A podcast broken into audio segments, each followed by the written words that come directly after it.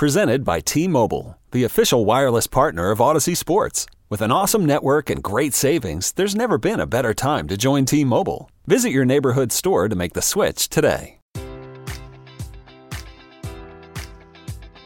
Enjoy all your favorite sports like never before at BetMGM. Sign up using code Buckeye and receive up to $1,500 back in bonus bets if you don't win your first bet. When you register with BetMGM, you'll get instant access to a variety of parlay selection features, live betting options, and the best daily promotions in the business. And with BetMGM at your fingertips, every play and every game matters more than ever. Place your money line prop, or parlay bets with the king of sportsbooks today. Sign up using code Buckeye and receive up to $1,500 back in bonus bets if you don't win your first bet. BetMGM and GameSense remind you to play responsibly. 21 plus and present in Ohio, subject to eligibility requirements. Rewards are non-withdrawable bonus bets that expire in seven days. Gambling problem? Call 1-800-GAMBLER. In partnership with MGM Northfield Park.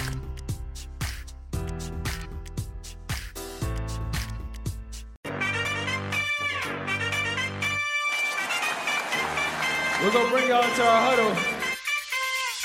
You are in Warriors Huddle with me, Bram. No Maxime today, but with me per usual, my boy and producer, MT. What's up, Dub Nation? Marcus, I am fired up to announce that rejoining us after hell of long, I mean, hell of long, the Golden State beat writer for the San Francisco Chronicle, the presiding judge of our own honorable basketball court, a man whose tweet about Kuminga and Steph sitting courtside in Vegas made me start telling people that JK and Curry are best fucking friends now. And a guy you can't quite type Giannis Antetokounmpo's name with his eyes closed, Mr. CJ Holmes. What's going on, CJ? What up, everybody? Good to be back.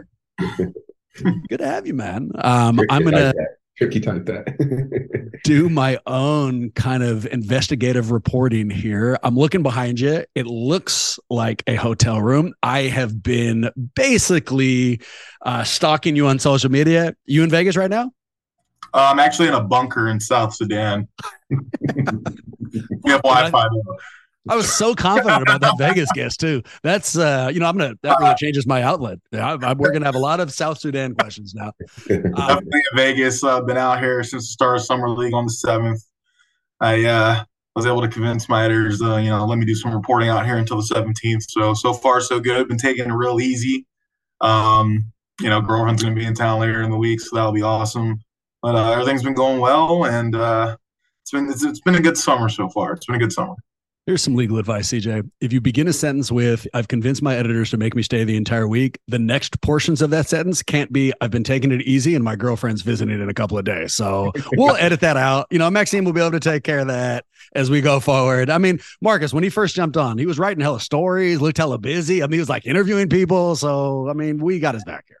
Yeah, I got a shameless plug. I got a feature on Trayce Jackson Davis coming out in the next 24 hours. So it's funny because before we got on the phone, we are kind of talking about Marvel and how uh, it's really fallen off since Endgame. And um, uh, Trayce is actually a huge movie fan, huge movie fan. So we got into a little bit of that, and uh, it'll be a good glimpse into uh, the Warriors' acquired second round pick. And you, you only know that if you work tirelessly ever since you've gotten there. I mean, what people don't know is the reason why CJ's girlfriend is coming in, so you can help with that piece. I mean, that, I mean, they might not even have any personal time. Um, CJ, you've been nice enough to share some of your approaches to getting interviews with us in the past, and I, you know, I've asked you, not asked, I projected if I had a basketball past, I would use that to try to become friends with uh, with the players.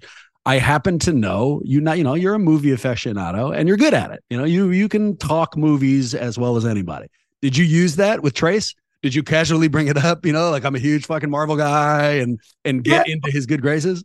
Well, like when I do got features on guys, especially like guys who you know aren't well known to the fan base, always the first one I wanted to be less about basketball and more about you know who is this person, what do they like, what makes them tick. So after we got into the interview a little bit, it's just a simple, you know, Trayce, like, who are you, man? Like, uh, take the basketballs away if you're bored on a Saturday night. You know, what are you doing? Um, I don't want to give away too much of the story, um, but uh, that's how I kind of get into that stuff. And you know, once you get into that stuff, you get a real good picture of like who a person is. Boom. I think we've satiated your editors. I'll uh, I'll follow up on the Vegas thing. So personal Working hard, guys. Working hard. I have been to Vegas too many times. There's a period of my life I used to go there without a hotel room. I'd like spend the night at McCarran Airport on the floor if I needed to. But I have never gone there for Vegas Summer League, and I really want to. And my conception of it is that Summer League or Vegas during Summer League is like Disneyland, right? Like the same way my kid, when she goes to Disneyland and looks around, it's all these characters she's seen on TV in a very small place. I would imagine Vegas during Summer League is like that. You know, you go around and you see like GMs everywhere and players everywhere and just all these people who I've been following in one location. Is that right? You know, is it kind of like a mecca while it's going on? Oh, for sure. It's a, it's a basketball mecca in every sense of the word. I mean, you're driving down the strip, you see Nikola Jokic's face plastered on the side of the Marriott Hotel. Um, you know, I see players walking up and down the strip in their free time, coaches, front office executives, agents. Um, you know, for anyone who covers the league, this is like the one event. You know, you, you can skip a lot of events. You can skip the All Star, you know, All Star weekend if you want to. But Summer League is truly where every corner of the league comes together. And, um, Everybody knows somebody.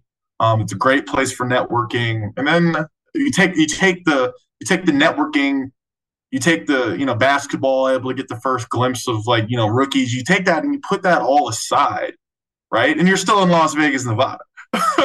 so it's um it's definitely cool. I'm always thankful.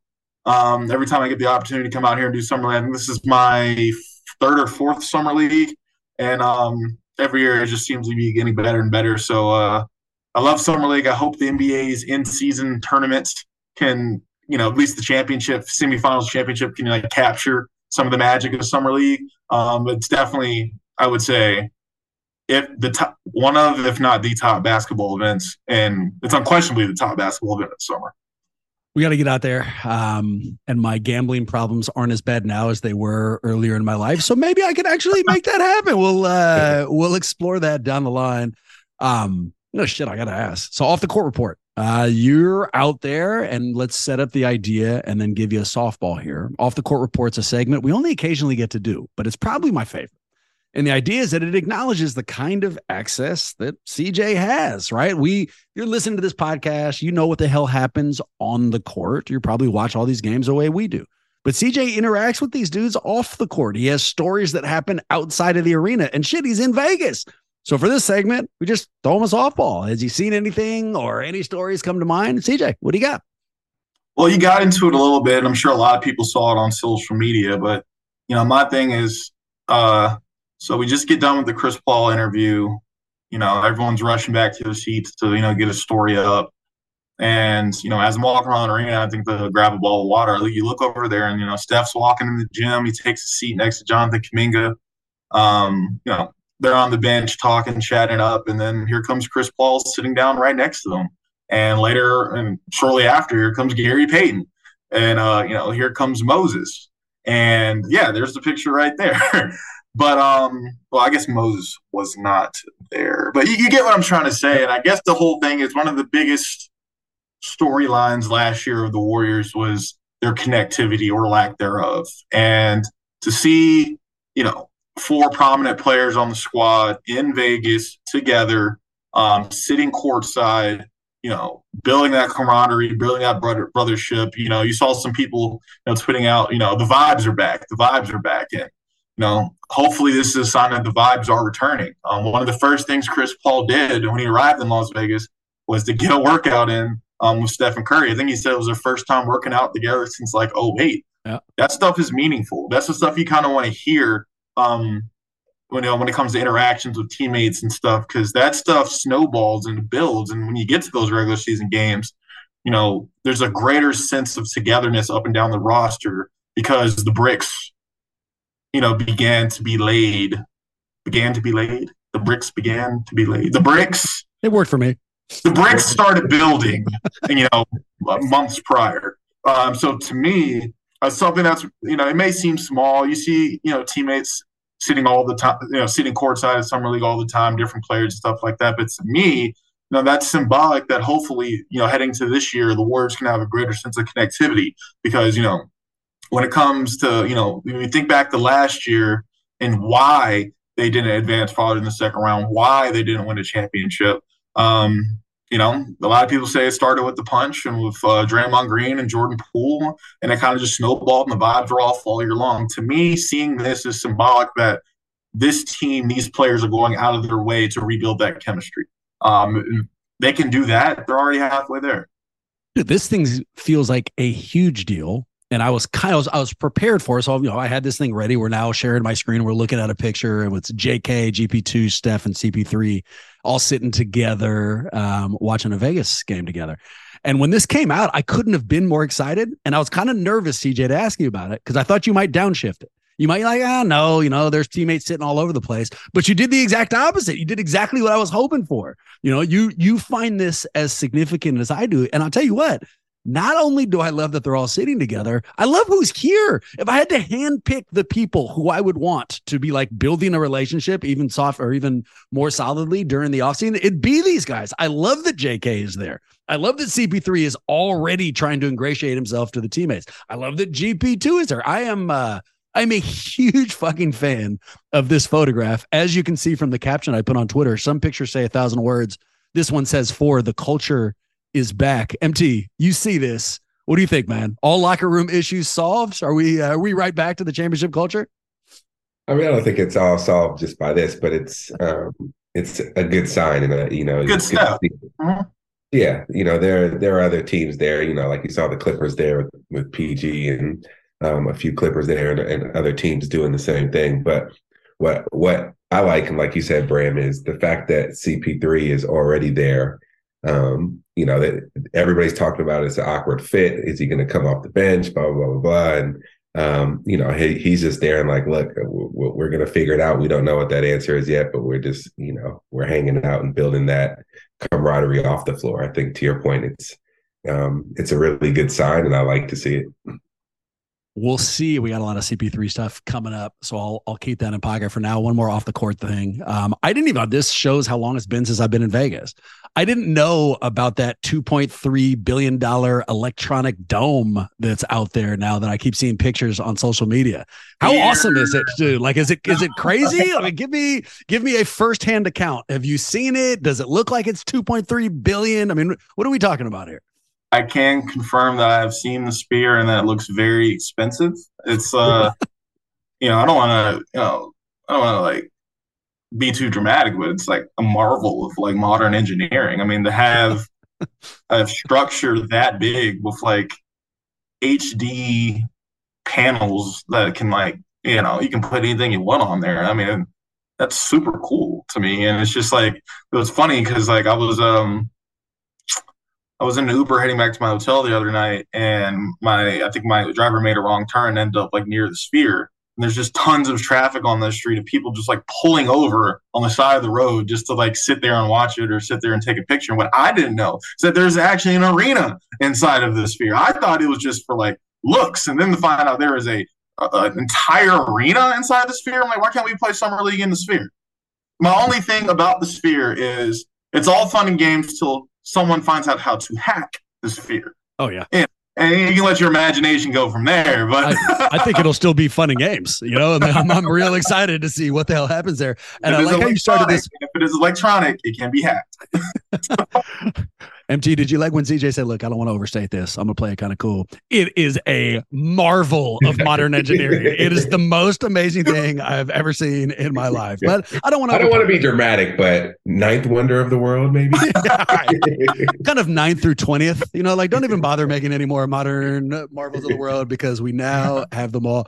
Uh, for people who haven't seen it, I think you're right, CJ, because somebody sent me a picture of it, and then I went on a deep dive it's a concert venue, and I think it's associated with the Venetian. They spent 2.3 billion to build a concert venue whose entire outside is all LED screens, and they can use it to show whatever the hell they want. So um, I hadn't thought of the hacking angle, but I'm now really looking forward to the hacking angle. We'll uh, we'll see how that plays. All right, boss.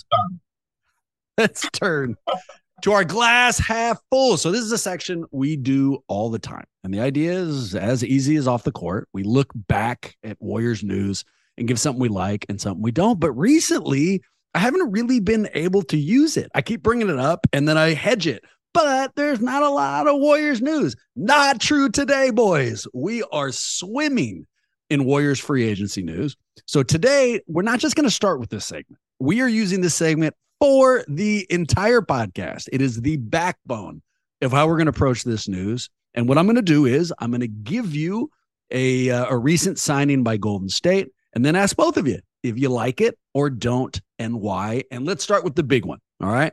We've already alluded to it. I've talked about it a bunch on the show, but we haven't heard your guys' opinion. CP3. So the Warriors trade everybody on their roster under the age of uh, basically 25, uh, maybe more than that, under the age of 30 to bring back Chris Paul. It's got a lot of attention. CJ, let me start with you, man. Like it or don't? Uh, you know, heading in the summer league, I was talking myself into it. Um, you know, one of the biggest issues the Warriors had last year, and you know, over the last couple of years, is you know those non-Curry minutes and stuff has to go to the bench, and you know, with that second unit and the production that they can bring. Um, maybe not so much so during the championship year a couple years ago, but it was still an issue. I still remember writing that at least a couple times um, throughout the year. With that said, some of the Warriors' biggest issues last year were that second those second unit minutes and turnovers. And CP3 is a guy who can come in, you can insert him into that second unit. He's going to run the shows, to keep turnovers low. He can bring out the best of a guy like Jonathan Kuminga. He has another young lob threat in Trayce Jackson Davis, who the Warriors just acquired um, recently in the NBA draft um, out of Indiana. You know, get easy shots for guys like Moses Moody, Podziemski, you know, things of that nature. However, that upside, that entire scenario is completely contingent on Chris being able to accept a lesser role of the Warriors you know, much like Andre Iguodala had to a couple of years back. Um, however, comma, we then spoke to Chris um, out here in Las Vegas a couple days ago, and let's just say he didn't seem too thrilled with the idea of that, right? You know, you know, regardless how he feels, when someone asks you, you know, what do you envision for your role? The, you know, granted, Chris Paul's Chris Paul. He's one of the greatest point guards of all time. He can say whatever the hell he wants, honestly. But I don't know. The, the, typical answer to that question should be, you know, I'll do whatever you know, Coach Steve Kerr and this team needs. Um, you know, I'm just, you know, I'm not looking to be a distraction. I'm just looking to come in, you know, play hard and do whatever it takes to help the team win. Um, now, granted, you know, then we, we talked to Chris, and his response was more so, well, well, you know, when asked about that, when asked about, you know, coming up in second unit, the question is, uh, are you the coach? you oh. know, uh, and, like, and, it was chippy as shit. I've got it here, yeah. and we're gonna play it in two seconds. All right. Um, before we do, because I have a lot of follow ups on the whole you coaching um, back and forth. Before we do, MT, I want your opinion. I mean, bottom line, CJ. So factor in. and we're going to talk about the starting thing and all of that. But bottom line, factor in. You, you've now talked to the man. You know, you've had a chance to think it out. Like or don't the CP3 um, that's unfair to say. Do you think the move for Chris Paul uh, helps the Warriors become more of a title contender this year? I think it does. Um, because all the reasons I said, um, the fact that he can really, you know, be the spark plug in that second unit, help keep the turnovers uh, low, and get the young guys involved. However, that's contingent in his ability to sacrifice. And based on what we heard in Vegas, yeah. I'm not sure if he's willing to do that. I could be wrong. It, it, was just it just didn't rub me the right way. And if Chris Paul cannot sacrifice, eh, that's going to be a problem. That's going to be a problem. It's going to hold the team back if there's inter- internal issues of his playing time and his usage, thing like that. Because the guy hasn't came off the bench since like I think his like junior year of high school or something crazy like that. So you know, obviously it's going to be a major adjustment for him if that's what he's asked to do. But if Chris Paul is unwilling sacrifice and do what's best for the team, then it could end up, you know, you, you can sit you can sit on the bench in summer league and you know say all you know say all you want, take your little videos for Warriors Nation, but if Chris can't sacrifice, and if he is asked to come off that bench and he does not like that, I think it's going to cause more tension and more issues for this team and help them. So I mean, fuck, man, we just talked about the thing we are most worried about is the vibes being back. You know, I wasn't eight seconds removed from tweeting the culture is back to then seeing that that back and forth with Chris Paul. We're about to play. It's like, oh my god, like we have a brand new locker room problem. So, but I, I'm sorry to keep bearing. We, we're going to go to that locker room problem. MT before I play that because we'll talk about the the starters thing in a second. Just we, we haven't heard from it Generally speaking, this Chris Paul thing, man, good thing, bad thing. How did it hit you? Um, same as, as CJ, he, he hit it spot on for me. I, I think it's all of how he accepts his role. Um, the the amount of minutes that CP3 has logged in the past five to six seasons is arguably the reason why he breaks down in the playoffs.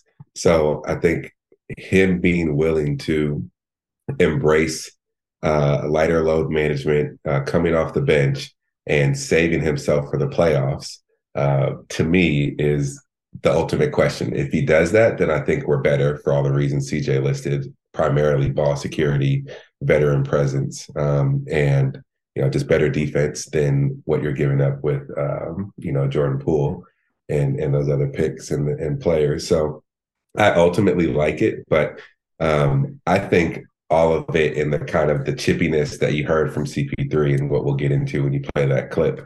I think that's mostly based on it being so new. Like he's going to his ultimate rival. You know, it's almost, you know, the the only worst situation would be is if we got James Harden. Then, you know, like all bets are off for how Warriors fans react to that. So CP3 was a nemesis. We said a lot of things that we have to go back and scrub off of this podcast because of it. Now, um, Not me. I've always been positive. You know, I think it takes time for him to get acclimated to that. And once he gets into that culture and he feels it and he's playing and, you know, his body is feeling better because he doesn't have as much responsibility throughout the regular season. I'm hoping that that translates into him accepting the role, being a Manu Ginobili off the bench, and it being a net positive for us. So I'll pull up this quote. While I do, um, let me add one more analysis I haven't said yet into this mic for this or Chris Paul, whether or not it's a good idea. Depends on which playoff series you look at right? I look at the Lakers series and they lost. It was all the issues we had during the regular season. They were making poor fucking decisions at the end of the game. We were having IQ problems. We weren't making smart decisions. And that is exactly what Chris Paul will help with. Back up a series, though. Go to Sacramento. Took a game seven historical performance from our point guard to avoid the loss. And the reason we were losing to that team is we were too old Malik Monk was destroying us. You know, we didn't have anyone who could keep up with him, and getting rid of JP and bringing in Chris Paul doesn't necessarily fix that. So we can look at it from either angle. But all right, enough foreplay. Here is the back and forth between Chris Paul um, and I think it was Kendra Andrews. You'd be coming off the bench playing with the second unit that's a lot younger than this, the Warriors of the past have been with JK and Moses. Just what do you think of of their depth, their their bench players that you might be playing alongside? Uh, you coaching? no. oh, okay. Well, I don't know what is what the situation is going to be yet. You know what I mean? So I think that'll be for us to to figure out once we get going. All right. So let's start baseline. CJ, were you uh, there? Were you there live as you watched that uh, unfold?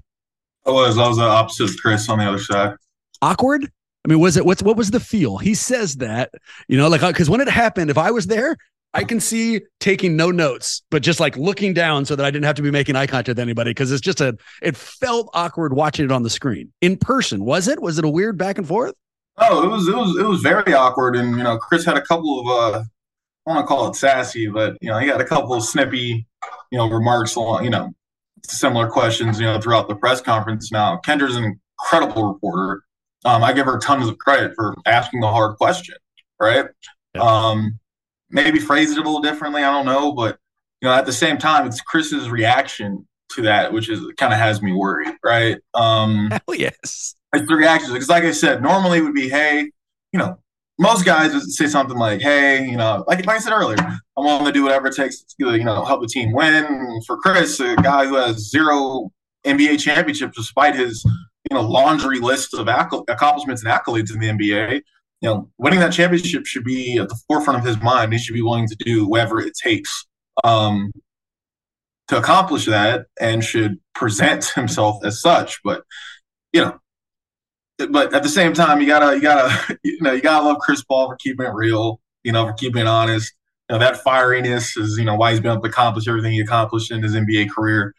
But you know, that press conference in general, just you know, rubbed me the wrong way a little, and it kind of makes me worried about him being able to, you know, accept a reduced role if that's indeed what he has to do. And on paper, it looks like that's kind of what you have to do. You start Chris Paul, who you taking out the starting lineup? Like Klay Thompson isn't sitting down anytime soon. You bench Looney, like yeah, you, you might score a lot of points, but you're going to be getting dunked on left and right. um, so it's a uh, it's it's it's a delicate situation. Um, I do not envy Steve Kerr at all for these conversations he's going to have to have during training camp in the fall, and how the Warriors balance on that tightrope will go a long way in determining just how good they are next year.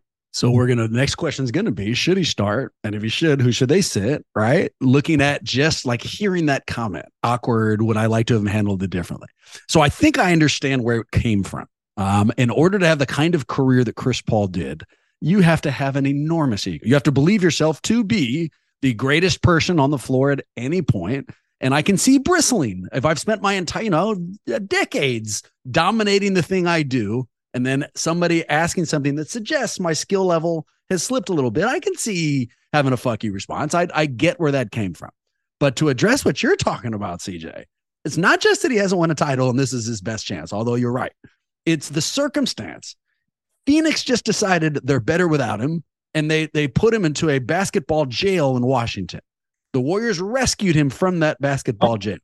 Don't disrespect my Wizards. Continue. I'm sorry. Okay, a a city that is poised to not win anything, but I'm sure is not a basketball jail. But in that circumstance, right? He, he goes from there has to be at least some honest look at my career isn't where I'd really like it to be right now, you know. And then he comes here to Golden State when he's asked that question, there's a lot of ways he could have said what he said without making it a fuck you.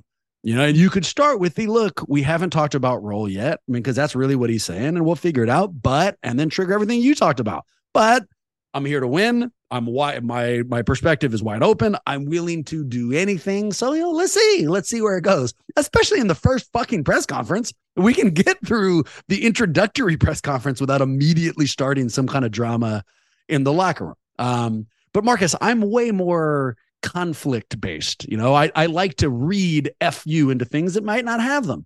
You heard that. What do you think, man? Was it was it an FU? Was it just a they caught him off guard and he just responded the way he did? Again, I still think it's him getting used to to the idea that he's playing with the Golden State Warriors. Um, but you know, I, a huge caveat that you know CJ was in the room, and um, I'm a big believer in the energy in the room. And if he's saying that the energy, you know, you could you could feel it, then you know I roll with that. So um, my hope is that it's just him getting acclimated to the fact that he's playing for the team that was kind of his rival for his entire career, and you know he's he's going to have to accept the role. You know, there's great players never want to hang it up, and you know he's one of the best point guards to ever do it even though he's 38, he still feels like he should be starting. When you look at it on paper, he should not be starting. So, you know, it'll be an interesting conversation. And hopefully he's willing to humble himself from that point and really take over. And, you know, I, you hear a lot about how JK and some of the other players will benefit. I think Klay Thompson will benefit the most from that when it's the second unit and he's in charge and he's got the full green light, the fact that Chris Paul can set up the offense and kind of get him his shots where he doesn't have to, you know, go off the dribble quite as much anymore, I think will really benefit him. So hopefully he will embrace it. You know, Steve Kerr has a history of um, playing his centers and starting them, and they still only get about 12 minutes per game, depending on the lineup. So, you know, as long as Chris Paul is okay with not starting but still playing 30 minutes a game, I think it should be all right. You know what I liked about the back and forth? My favorite part about it was Kendra's answer. You know what's more one of the only things more aggressive than a rhetorical question? An answer to a rhetorical question. If I for no reason was like, you know who the best Warriors podcaster is? You know, just like super condescendingly threw that out there. And then one of you like, yeah, it's not you. That is an incredible fuck you. For him to have said, Are you coaching? I mean, yeah, I'm pretty sure he knows that she's not on the coaching staff. And for her to say no was so fantastic. It t- I mean, it took a lot of um career confidence. She knows who she is, and I was really impressed by it. CJ, I cut you off. What were we gonna say? Hey, I would have been like, look, Chris, look, Steve ain't re-signed that contract yet. So I might be the coach. You better be like, you, don't know. You don't know, Chris. I might, I might be the coach. Like you don't know. And I got I got one more small off the court report. So after Chris finishes his press conference, and this is the one of Marcus's points, you know that you know, I mean, Chris still wrapping his head around the idea that he's a Golden State Warrior. As Raymond Ridder is handing him his jersey, you know, for his photo op, you hear Chris mumble, "Never thought I'd see the day." No. nice. Uh, that makes two of us, Chris. That makes two of us. But you know what? Welcome aboard.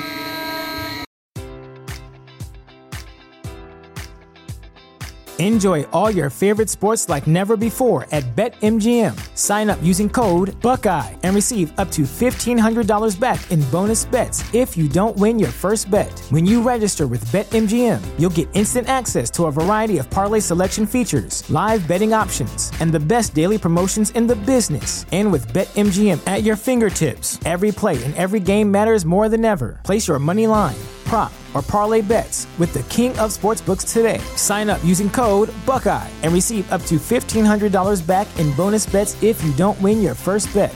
BetMGM and GameSense remind you to play responsibly. 21 plus and present in Ohio, subject to eligibility requirements. Rewards are non-withdrawable bonus bets that expire in seven days. Gambling problem? Call 1-800-GAMBLER. In partnership with MGM Northfield Park.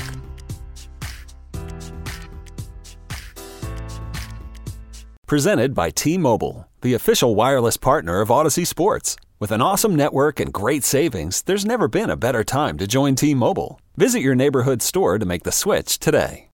When you need mealtime inspiration, it's worth shopping Kroger, where you'll find over 30,000 mouthwatering choices that excite your inner foodie. And no matter what tasty choice you make, you'll enjoy our everyday low prices, plus extra ways to save, like digital coupons worth over $600 each week. You can also save up to $1 off per gallon at the pump with fuel points. More savings and more inspiring flavors make shopping Kroger worth it every time. Kroger, fresh for everyone. Fuel restrictions apply.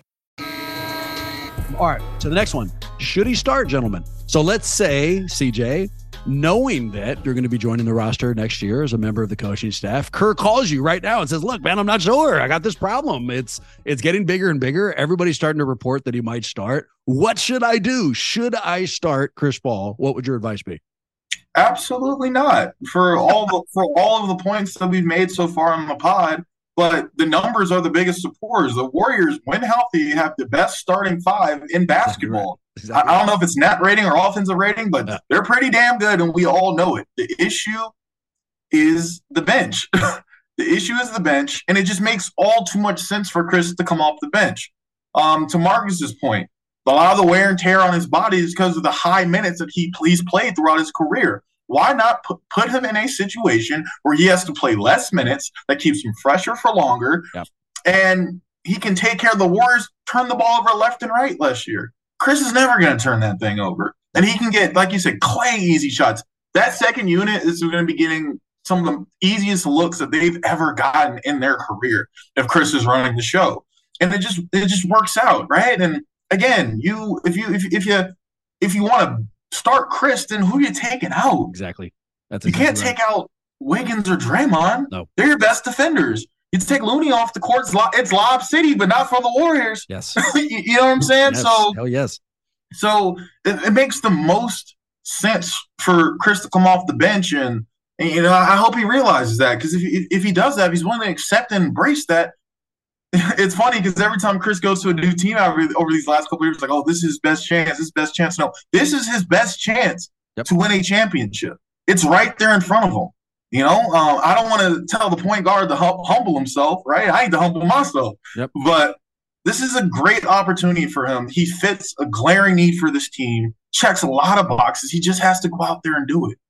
I couldn't agree more. And the if if I had any real shit to talk about that back and forth he had with Kendra, it's the attitude that it reflects. I was really hoping, as I've talked myself into this, because I have. I'm I'm now excited for the move, and I I think that they do have a shot at title contention. But that was all based on the idea that Chris Paul would also be really excited about this new opportunity. You know, and one of the things, just like you said, MT, you know, it's not about starting, it's about finishing. And what I would hope is that he wants to come in and have a regular season where he's playing less than 30 minutes a game you know, where he's resting his body for the 16 games that matter. And then when he comes in into those 16, he's focusing on closing them out, not starting them. And that FU response suggests like, no, he's here to continue to be the person he always has been, which, you know, and, and to be fair, this is what Kerr is really good at. They haven't had the discussion, and maybe he'll be able to, to smooth this over and it disappears. But it was a little concerning. And do I want him to start? No, it doesn't make any sense. The uh, CJ, you hit the nail on the head. The two basic options, from what I can tell, are or Loon as the guy who's sitting. Of those two, the only person who can mentally handle it is probably Looney. No one at any point ever looked at the starting five last year and thought to themselves, you know what we have? Too much size Let's get Loon off the floor, dude. Like where, you know, like I don't know why we need anybody above six eight. So no, that doesn't make any sense. You can't pull that. Um, and and I I I think he should finish, but I don't think he should start. MT. Yeah, I agree. I don't think he starts. I mean, you look at who uh if all five starters are sitting, who's the second unit? You have CP3, GP2, Moses, Kuminga, and Sarge. Like that's a strong second five that can that's like 30 NBA wins. Exactly. That can that can keep you in games, that can give, you know, the our veterans enough rest. And, you know, I, I just to me, when you lay that out and say, Chris, we need you to accept this role and lead these guys, you know, that's the perfect kind of players for him. He knows Sarge played with him in Phoenix. He's got a jumper and Kuminga that he can do the pick and roll with. He's got somebody in the corner. Moses can go stick the three when he's you know doing the pick and roll and a defender drops too much, and then he's got GP two to kind of play a big guy and help on the defensive end. So to me, you know, for all the points you said, there's nobody that makes sense for him to drop, and it makes too much sense for him to lead that group and really get the best out of them. Well, the thing that you just hit out of the park, I think, too, this hedges against that. Um, I never thought I'd see the day take, right? It's all how you phrase it. If you go to him and say, we we need you this is not a championship roster without you. The thing that we missed the most last year, a team that was trying to defend his title, what we missed the most is your skill set. You know, and what where we need that skill set is within the second unit and then finishing games. We need this desperately from you. You know, so this isn't, you're not changing the role because your skills aren't there anymore. This isn't a product of age or, you know, degradation. It's a, this is what we desperately need. And you're the guy who can do it the best, you know, so please come in and do this.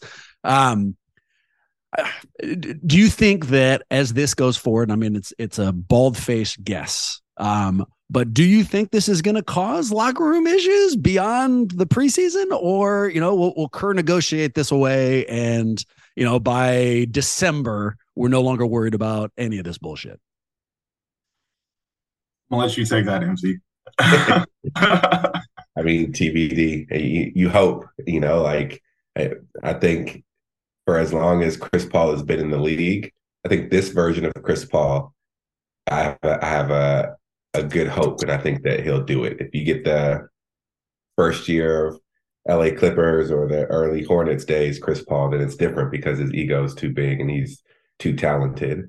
So I, I think so, and I hope so. And I, you know, there's there's cause for concern just because of the comments that he made, but to me, that it just makes too much sense for him to come off off the bench and like a lot of people are saying, oh well, the type of play like his style is pick and roll and the warriors are free flowing and you know like it they don't match. To me that's a positive. I think the fact that we'd be able to change our style to adapt.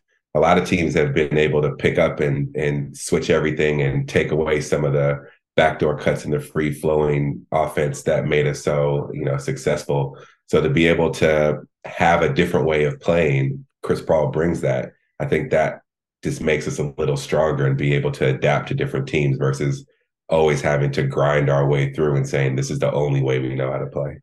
And that's not and that's like not even to say that Chris Paul will never start. As we see in the playoffs every year, Steve Kerr isn't afraid to tinker lineups, yep. you know, based on matchups, like who the team is playing on a night to night basis, like the flow of how series are going. You know, going small with Chris Paul, Chris at the one, Steph at the two, Klay at the three, Andrew Wiggins at the four, Grant the five. I mean, that could be like the best small ball lineup in the NBA. You know what I'm saying? So, and and, and you know, another point is and kind of what MT, what you said, Bram, it's it's not always about starting. It's a lot of the times about those five guys on the court to finish games. Dude, Andre Iguodala came here, made an enormous sacrifice, came off the bench, and ended up the Finals MVP during the Warriors' first championship year. the The fact that you're not starting doesn't mean you're not an enormous contributor. It doesn't even mean you won't be Finals MVP.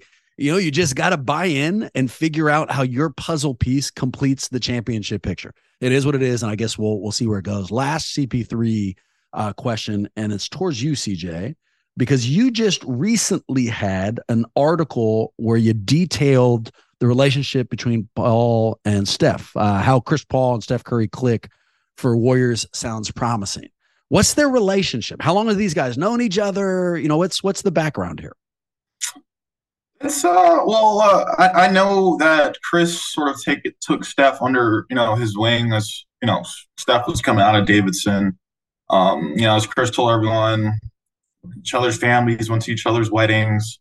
Um, you know, of course they have those North Carolina ties, and I believe like the relationship was like a lot stronger, you know, early on earlier in their relationship. But when things got a little chippy, I don't forget which series it was. Um, the series where Steph took the three, Chris threw the elbow. I yeah. not the elbow, like, you know, his forearm in, in the Steph.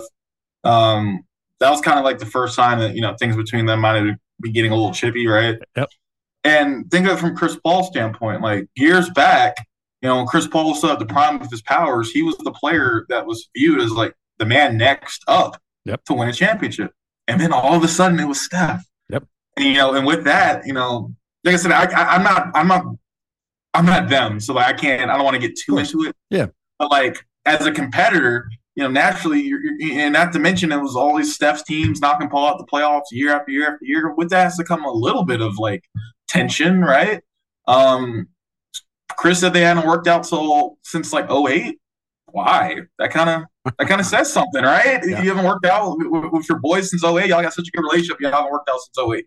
Yep. Like, oh, you know yeah. what I'm saying? So it's it, it's stuff like that. Um, but uh, you know, it seems like if if if Stephen Curry didn't want Chris Paul on this basketball team, then Chris Paul would not be on this basketball yes, team. Exactly right. And it's and he's ex- and he's excited for it. Um, yeah. I mean, I, I pulled a clip from Summer League. I won't play the full thing for you now, but we'll we'll put it in post.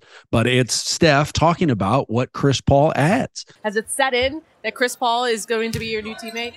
Yeah, it has. I mean, obviously, it won't until the you know, regular season comes around when you actually start playing basketball. But starting to think about how the rotations will work and you know, certain play calls and all that stuff. So your imagination is starting to get a little bit more vivid. Uh, he's in, in the fold officially. So, you know, we're excited about the challenge. We talked about it a lot of high IQ guys trying to figure out how to win, and uh, looking forward to it. And, and, look, obviously some some different styles of play between you and him and, and Klay. You're talking about trying to figure out the fit on and off the court. How do you feel like he is going to fit in with this Golden State Warriors team? I mean, historically, we've been successful with you know versatility in terms of different skill sets and trying to mesh them all together. Obviously, centered around you know, Coach Kerr's system and, and what's made us you know a really potent offense and defense. So. You know, CP has a very defined skill set in what he's done for his whole career. Is why he's you know one of the greatest point guards to play. Um, and the way that he sees the game, I think that that'll fit anywhere. He's elevated teams that he's been on his entire career. So I expect the same, you know, with us, and knowing that we're trying to get back to the mountaintop and um, how it'll look like. You know, we'll see, but uh, I just know we're all committed to winning. That's that's the the beauty of, of how we're built. Um, and I mean, it's it, it's not breaking any new ground. It's everything we've already said, but he doesn't seem upset by it. You know, so. Yeah, I mean, Steph was like a counselor at CP3's basketball camp. Imagine yeah. From mentor to this guy is the one keeping me from winning a championship every yeah, year. Hell yes. Like, no, I wouldn't have that maturity. I would never be able to get over that. I think we all know I would be like super pissy the entire time. Um, but hopefully, and it's a very low bar, Chris Paul has a lot more maturity than I do. Um, uh, we are running late, and I have a basketball court for you, CJ, that I desperately need your opinion on. So let's yeah. get through these next two kind of quick here. This next signing I was excited for, and it's the most recent. Dario Saric. So the Warriors got him for one year, 2.7 million. After a whole bunch of back and forth, kind of felt like Saric might have wanted more money, but when he realized it had to be the minimum, this was the place he wanted to play uh, for the minimum. 29 uh, year old, 6'10 forward who can shoot. Played about 14 and a half minutes last year for the Thunder, averaged uh, five and a half points, or I'm sorry, 5.8 points, about four rebounds, and shot almost 40% from three. Either of you boys like it or don't? What do you think about the move? I like it. A lot of people forget early in Dario Saric's career, he was one hell of a player of the Philadelphia 76ers. Um, then, you know, started moving around the league a little bit. Production a little fell off. He had the ACL tear. Um, but, you know, he's fully recovered from that. And, you know, there was a there's a while where he was starting for those Phoenix teams that were contending out in the West, right? So this is a this is a quality pickup. He fits the system. Um, you know, high basketball IQ can you know be good fit in the, in the Warriors read and react offense. Um, has a good enough shot so it can be respectable for you know add to the spacing. And he while he's not like ancient right. at, at 29, he's still pretty young and has all lot of good basketball ahead of him.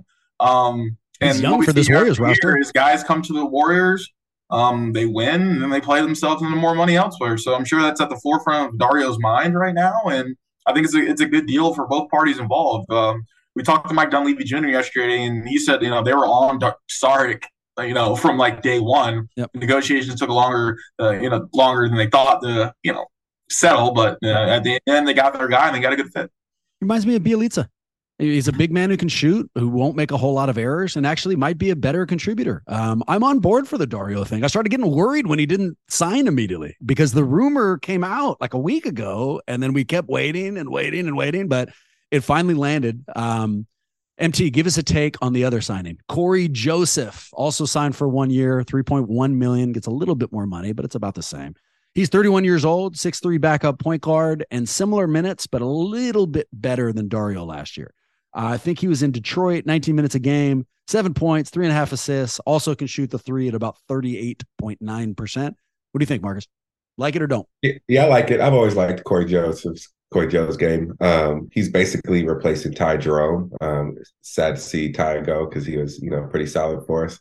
Um, but you know, it's it's a good pickup. And again, what he does is he brings veteran presence and ball security, which are two things that we desperately need. So the fact that he's got one of the better assist to turnover ratios and he's added you're adding Chris Paul, which you know he's always been great at that.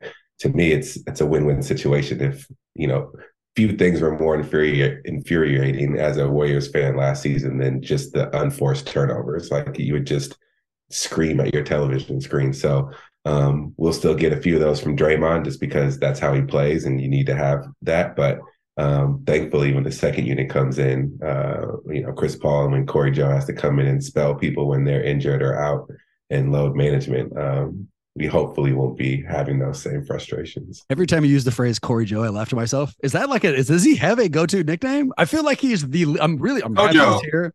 I also like it. I didn't. okay, I mean, I just didn't, just didn't know. I mean, I'm, I'm very impressed that he does in fact have one out there. Um, Greg I will say, I think that's where it came from. I saw Ty. Uh, I saw Ty in the one hotel the other day. He's doing good. oh, nice. Nice. He got Ty Jerome, I can't right? confirm that Ty Jerome's doing just fine. Yeah, well, he got fucking paid. With the, what Cory Joseph made me think when they signed him, but the same thing for CP3 and in some ways Dario. Rewind the clock. I don't know, man. Four or five months ago, I'm uh, at a bar with CJ and we're watching that fucking Utah game. And the Warriors are up, whatever the hell it was. And CJ calls, watch this. He's like, watch this. There's going to be a steal or turnover. And the whole time I'm telling him, fuck you. There's no, and then that's exactly what happens. So I said it was going to be Kelly Olynyk. Okay. Yeah. You know, I mean, I'm giving you enough props. We don't need to like slow it down. Right. But that happens. Everybody remembers how the game ends. Two terrible unforced turnovers and the Warriors lose.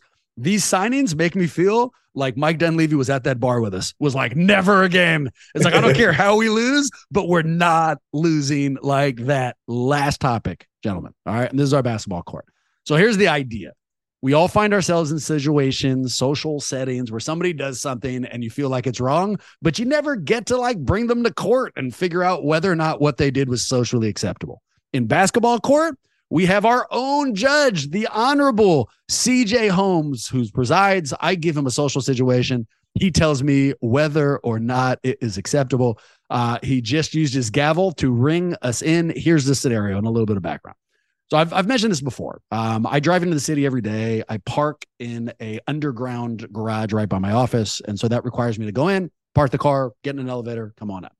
And it's a consistent universe of people. You know, we don't know any of the people. I don't. I go out of my way to not say hi because if you do, now I've got to have a conversation with them every morning. But we recognize each other. You know, it's like being in the same neighborhood kind of deal. And so there's like five or six people I see in this elevator almost every day and we go in there and it's like a 30 second ride.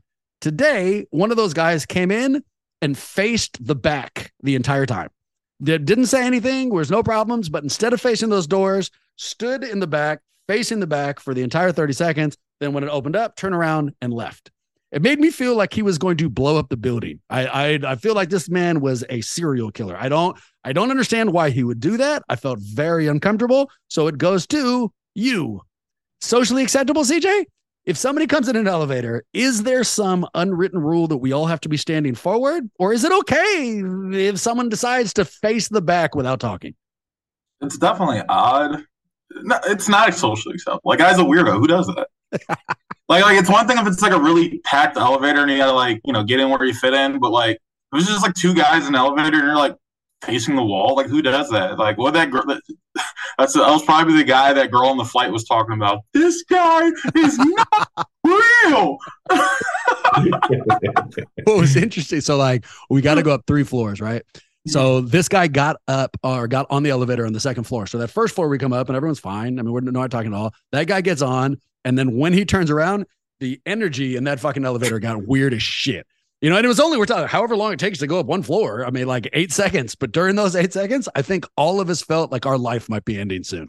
So on the off chance you listen, come on, guy, just look at the doors, dude. Like I don't. There, there's you've been on a million elevators with a million people. All million of them looked at the doors. Look at the doors. It's an unacceptable thing. Uh, Marcus, I, I could see you doing something weird like that. Have you been a wrong way elevator rider before?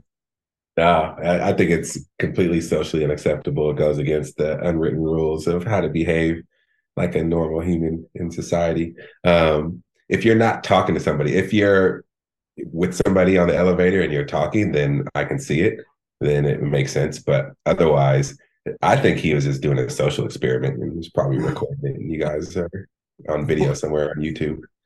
Well, like even the side of the elevator is fine. All right, like it's like right elevators like this, right? Like this side, this side are fine. You know, the back side towards the door is no like standard, but like to like face the back of the elevator. No, you're trying to bother people. There's no yeah, question like, at all. Um, but I also realized I was so eager to get that ruling, I ushered us past the 14th roster spot question. MT, I know you had a question about that. To you. Yeah, I'll go really quickly. Um, so this is a wish that I have. I realize it's probably not going to happen, but CJ, any possibility that the Warriors use their 14th roster spot and convincing Christian Wood to somehow take the minimum, build his career, and get the bag next year like Donte Di- DiVincenzo did.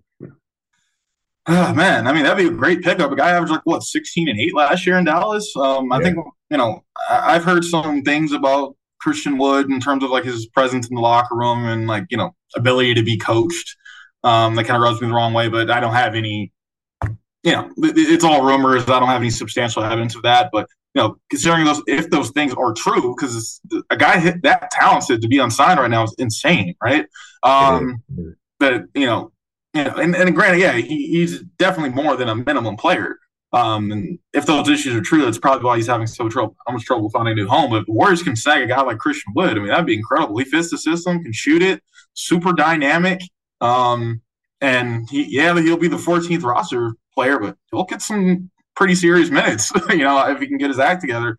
Um, the Warriors go that route. I don't know, but yeah, we talked to Mike Dunleavy Jr. yesterday about the 14th roster spot, and you know, is it you know what are they thinking for that? Um, they said they definitely want to add a guy of some size. um, and versatility, and the longer the better. And Christian Wood fits that. Yeah, I mean, he fits the exact description, right? Uh, in today's game, the big man has to have skill, and that is mm-hmm. Christian Wood when he's when he's not upsetting people. Um, we'll go super, super, super fast version. I'm looking at a list of unrestricted free agents who are still on the market. I'm gonna give you a name. You guys tell me interested or not. All right. Bismack Biyombo. Nah. No. Willie Cauley Stein. No. Man, you got some you got some JaVale on him, maybe. He's, he's 30. Uh Demarcus Cousins, 33 years old. Absolutely not. uh Boban uh Moran or Marjanovic. I never always fuck up his last name. Uh no, nah, they got they got enough. I mean, he's more of a guard. He's basically a guard. They got enough of that. Oh, I know Boban. Boban. Boban. Big ass Boban. Like nah, seven three move. Boban. He can't move. Nah. No, he cannot. Uh, Tristan Thompson. No, no, no. Can't add CP3 and Tristan Thompson. Yeah. Last two names. Bol Bol. 24 years old. Intriguing. Big. Had a great start to the season last year in Orlando Very before intriguing. it all fell apart. Very intriguing. Not enough defense for me. Not enough defense. Antetokounmpo's brother, uh, Thanasis. Any interest? Maybe we bring him on, show him how great it is here. And then the definition of a veteran minimum guy. It's really we would just be doing it for the recruiting pitch. He'd be giving his brother, uh, CJ. Thank you, man. Um, I look forward to your episode all week. It did not disappoint. I am sure I'm not alone. For people who need way more homes in their life, where do they go? You can find me on at CJ Holmes 22 on Twitter, Instagram, and now Threads. Ooh. And as always, I appreciate retweets, not likes. Y'all have been killing me lately. I retweeted some shit today, literally today. The, threads thing makes me a little nervous. y'all, Warrior Nation. They've been, they've been, they've okay, there you go. Yeah, no, I, I thought it wasn't me. Um, I we've got to join threads probably, but I just don't want to start back over. Do you know how long it took to try to get followers on Twitter? Like having to start from zero makes me so nervous. I just oh no no no, it's like a lot more convenient. As soon as you create an account, it like sends an alert to everyone who you follow on Instagram. Okay.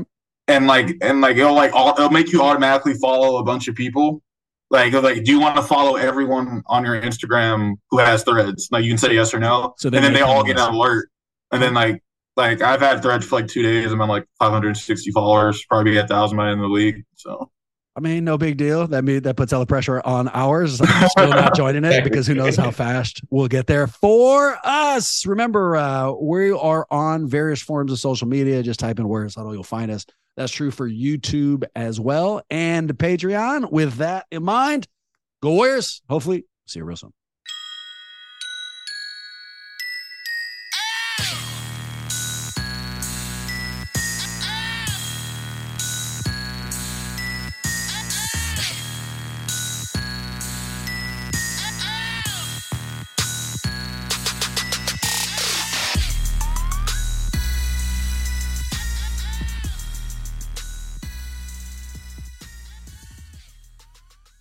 Good, good. Enjoy all your favorite sports like never before at BetMGM. Sign up using code Buckeye and receive up to $1,500 back in bonus bets if you don't win your first bet. When you register with BetMGM, you'll get instant access to a variety of parlay selection features, live betting options, and the best daily promotions in the business. And with BetMGM at your fingertips, every play and every game matters more than ever. Place your money line prop, or parlay bets with the king of sportsbooks today. Sign up using code Buckeye and receive up to $1,500 back in bonus bets if you don't win your first bet. BetMGM and GameSense remind you to play responsibly. 21 plus and present in Ohio, subject to eligibility requirements. Rewards are non withdrawable bonus bets that expire in seven days. Gambling problem? Call 1 800 Gambler in partnership with MGM Northfield Park.